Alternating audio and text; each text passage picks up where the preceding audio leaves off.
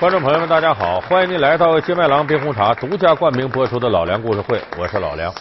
今天呢，咱们接着给大伙说呀，这八仙的故事。这在以前的节目里呢，我曾经给大伙说过，为什么说有这八仙？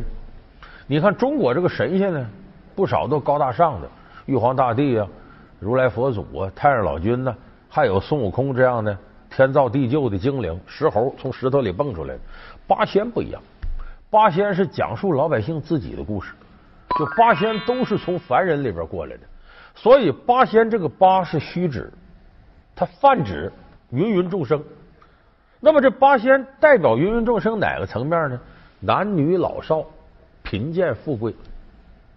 当然这个说法不一啊，男为吕洞宾，女为何仙姑，老为张果老，少为蓝采和。富为韩湘子，贵为曹国舅，贫为汉钟离，贱为铁拐李。男女老少，贫贱富贵，但也有不同说法呢。说蓝采和代表穷，韩湘子代表少。说那谁代表富呢？这就咱今天要说的有争议的。有人认为这里头那汉钟离呀，就梳着两个抓髻，露着大肚子，扇着蒲扇，说这位应该代表这个贫。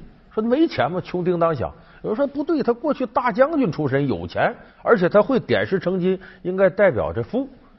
所以对汉钟离的争议最大，这是第一个。第二个，吕洞宾一辈子度化三千人，何仙姑就是他度化的。汉钟离一辈子只度化一个人，度的吕洞宾。这是八仙里度化人最少的，就他。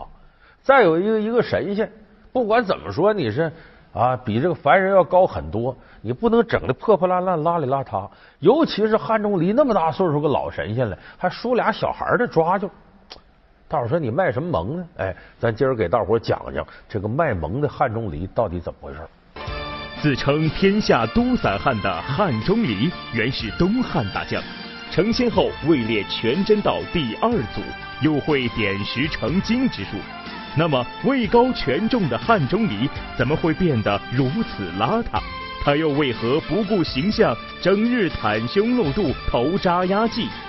老梁故事会为您讲述是谁坑了汉钟离？资格仅次于铁拐李，就是铁拐李成道在前，汉钟离在后。剩下那几位，你看张果老就是年岁大，成仙的时间要远远晚于汉钟离。说汉钟离是干嘛的呢？有人说他姓汉吗？不是，他复姓钟离，单字名权，叫钟离权。由于他是东汉时候的一员大将，所以后人一说他东汉时候的钟离权，简称汉钟离。哎，钟离权将军来了！啊，钟离权将军，钟离权将军，去此理！啊，哪个？啊，就。假的，我假的，骗人的！啊！你这个卑鄙的小人，竟敢在这儿卖假药！我叫你走，你要是不走，我就杀了你！哎小人不敢，小人不敢了！哎，请将军饶命，将军饶命啊！他在东汉时候呢，是一个孔武有力的将军，啊，身体素质非常好。因为这个八仙呢，还对应咱们中国民间这八卦。八卦，咱们很多呃老年朋友愿意琢磨这事儿的，知道乾坎艮震巽离坤兑，代表是乾天坤地坎水离火震雷巽风艮山兑泽。这个汉钟离呢是离卦，离火之下。哎，吕洞宾就乾卦，代表天；何仙姑是坤卦，代表地，阴阳嘛。所以说，吕洞宾跟何仙姑传有事儿，他俩哎，其实就男女这个。所以这个汉钟离呢，离火之象，空有力，大将军出身。那么当年呢，他是怎么得到的呢？这有段很曲折的故事。说这个钟离权呢，当时是代表东汉出征，打谁呢？当时少数民族吐蕃兵犯东汉的边境，就如果要再不出兵抵抗，他就打进来了。这个时候呢，东汉的皇帝呢说信得着钟离权，说你很厉害，你去打去。钟离权带五十万大兵来到边关跟吐蕃交锋。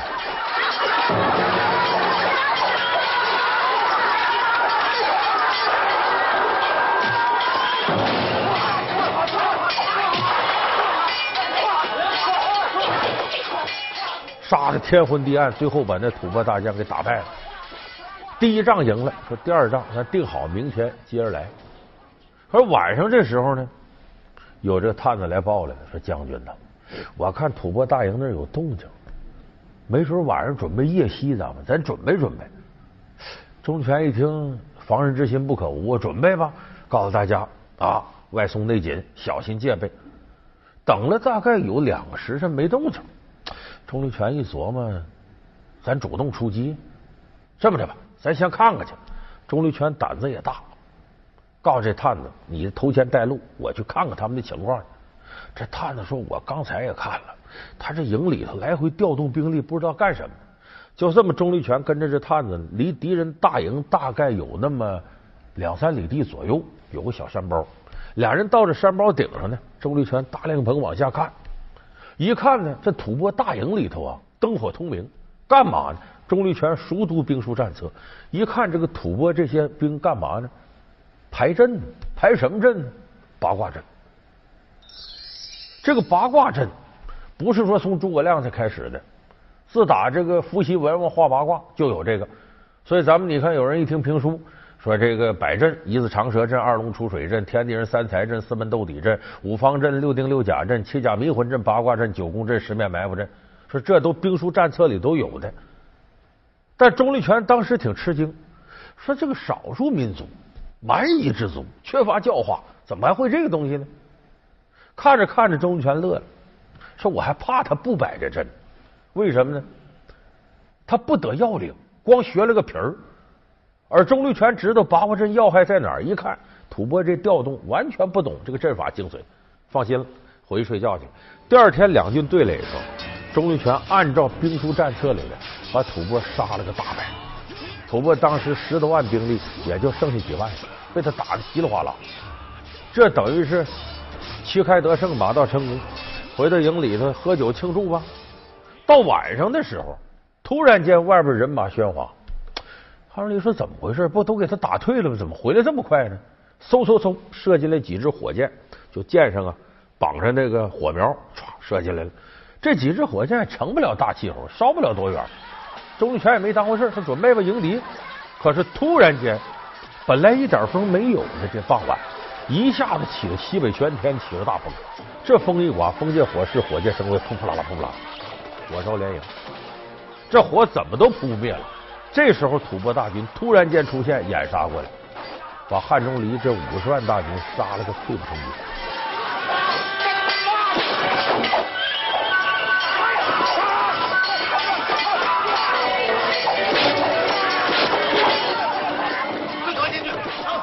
汉中里跑出来，到了一个山坳后头，坐在那儿，越想越窝囊，悲从中来。我这干嘛？你说，说我本来以为稳操胜券呢，这哪来这么场大风？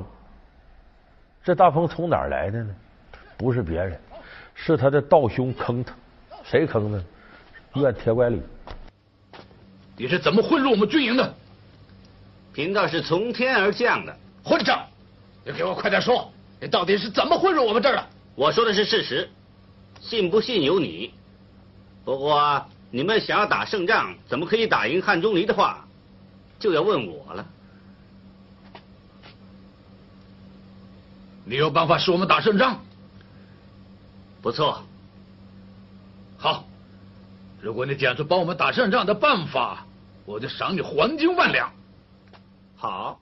有人说不对，铁拐李跟汉钟离都八仙里头的，都朋友啊，兄弟呀，这怎么还胳膊肘往外拐，坑自己人呢？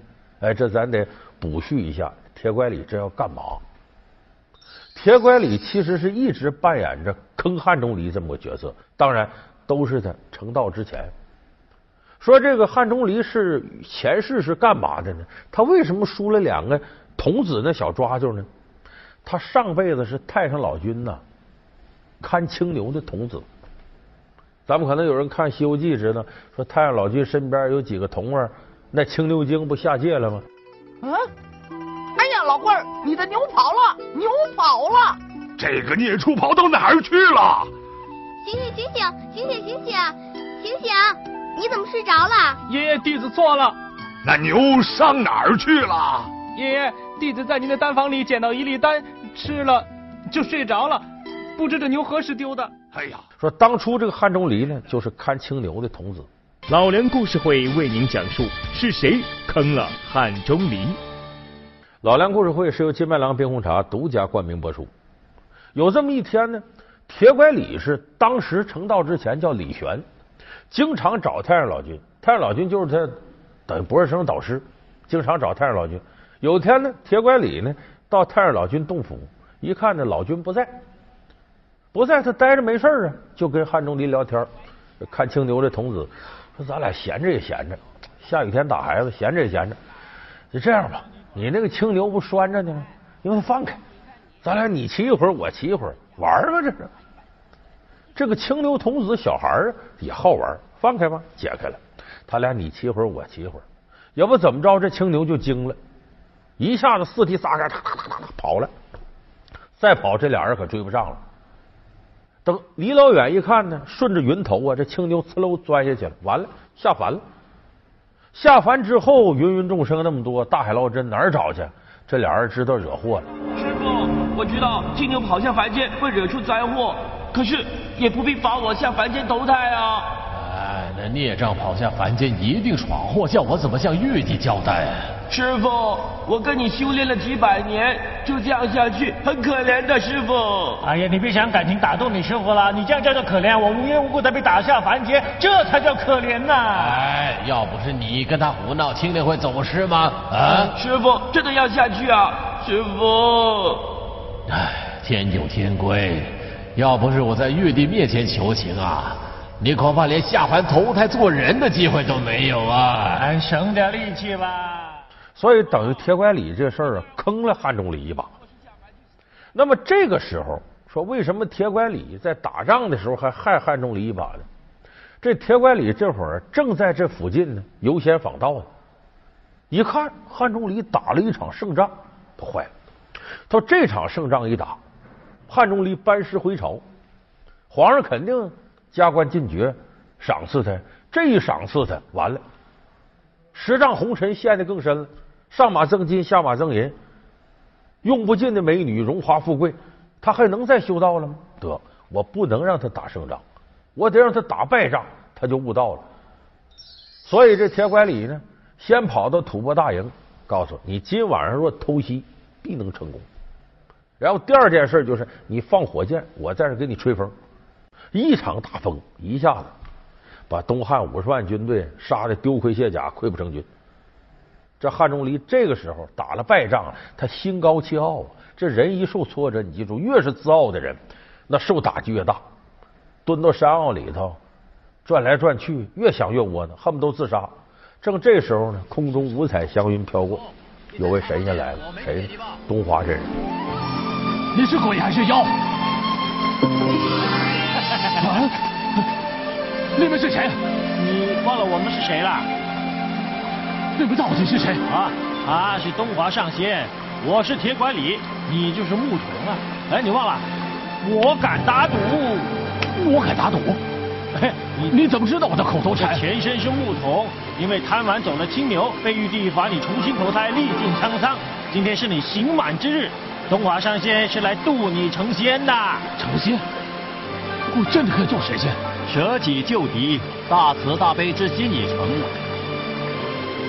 从今天起，你就叫汉钟离，这是你的宝物。多谢师傅。就这么着，东华真人来到这儿度化汉钟离。咱们还得补一笔，东华真人很多人不知道。我说一个人，你肯定知道，猪八戒，你知道吗？东华真人是猪八戒的师傅。猪八戒前世是谁？你们知道后羿射日的故事吧？后羿有个徒弟叫彭蒙，这个彭蒙呢，他知道后羿跟嫦娥手里头啊有那个升仙的长生不老药，这彭蒙就动歪念头了。再一个，他对师娘垂涎三尺已久，嫦娥漂亮啊，彭蒙就登门啊要调戏嫦娥，那嫦娥肯定不从啊。这他师傅后羿不在家，你趁这时候趁虚而入。这时候说那行，你你不干也行，你把那药给我吃了，我要升仙。嫦娥这哪行啊？这时候彭蒙在屋翻箱倒柜，嫦娥一看，眼看要翻着了，赶紧他把药拿过来。彭蒙一步一步上来，就逼着他抢着要。嫦娥没办法，塞嘴里去了。吃完了之后，他自己升仙了，把后羿扔在这儿。所以等彭蒙再转世的时候，得东华真人教化，成了天蓬元帅。为什么猪八戒调戏嫦娥下界呢？他前世有点印象，他前辈子就喜欢师娘，所以他这辈子去调戏嫦娥去。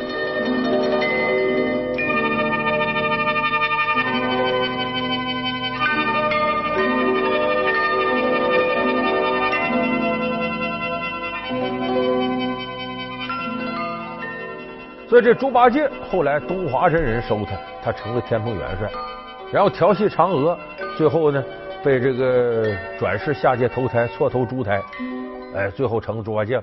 所以这个汉钟离跟猪八戒是师兄弟，东华真人渡的他，就这么汉钟离大彻大悟，成了八仙里头第二个得道的。那么汉钟离得道之后呢，有一个重要任务，先得是下界把这青牛找着。后来他也给找回来了，这个不少电视剧里还展示这段，把这青牛送回太上老君那儿。老朋友，好久不见啦！啊，木木牛头子，哈哈，我不叫木牛童子，我叫汉钟离，不用怕，我带你回家。啊，木牛童子。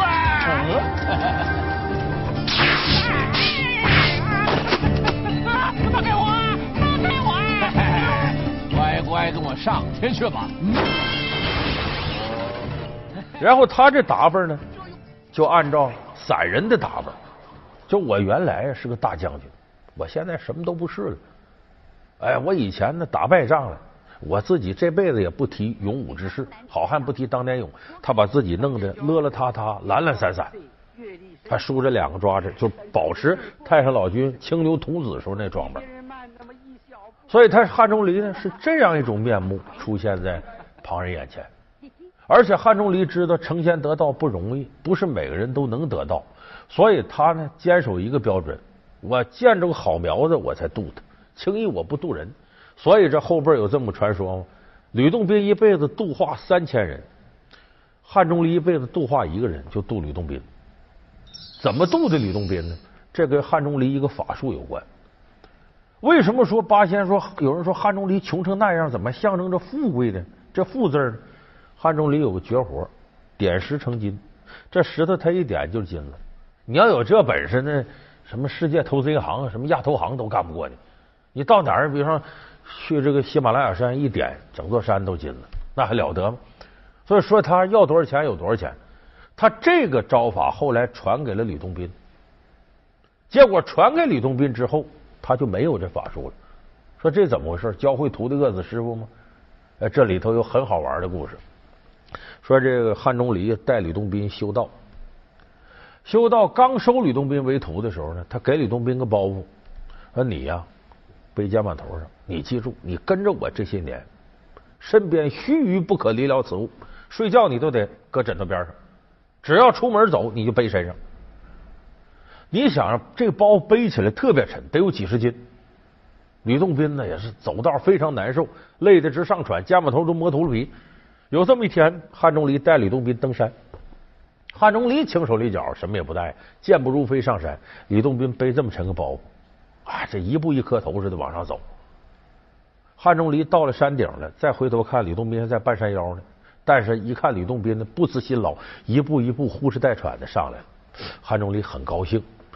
就说徒弟啊，你还真有这毅力，看来你是一个得道之人。说着说着呢，吕洞宾说：“师傅，我背太沉了，能不能撂下歇会儿？”汉钟离说：“可以呀。”他就把这包袱摘下来，往地上一放，结果这是个斜坡，咕噜噜噜噜噜噜，这包袱就咕噜下去了。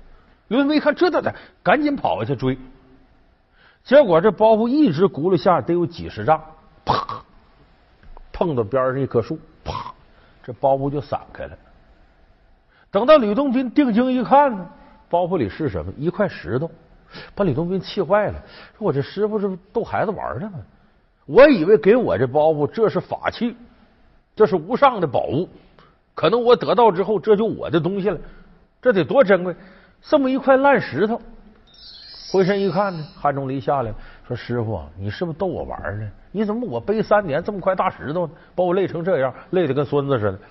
汉钟离说：“你不知道。”这是个宝物，说怎么是宝物？你一来看，啪，一伸手，这石头金光闪闪，变成一块金子，这么大个金子。吕洞宾一看是神了，师傅，你哈利波特呀，你怎么还会这个呢？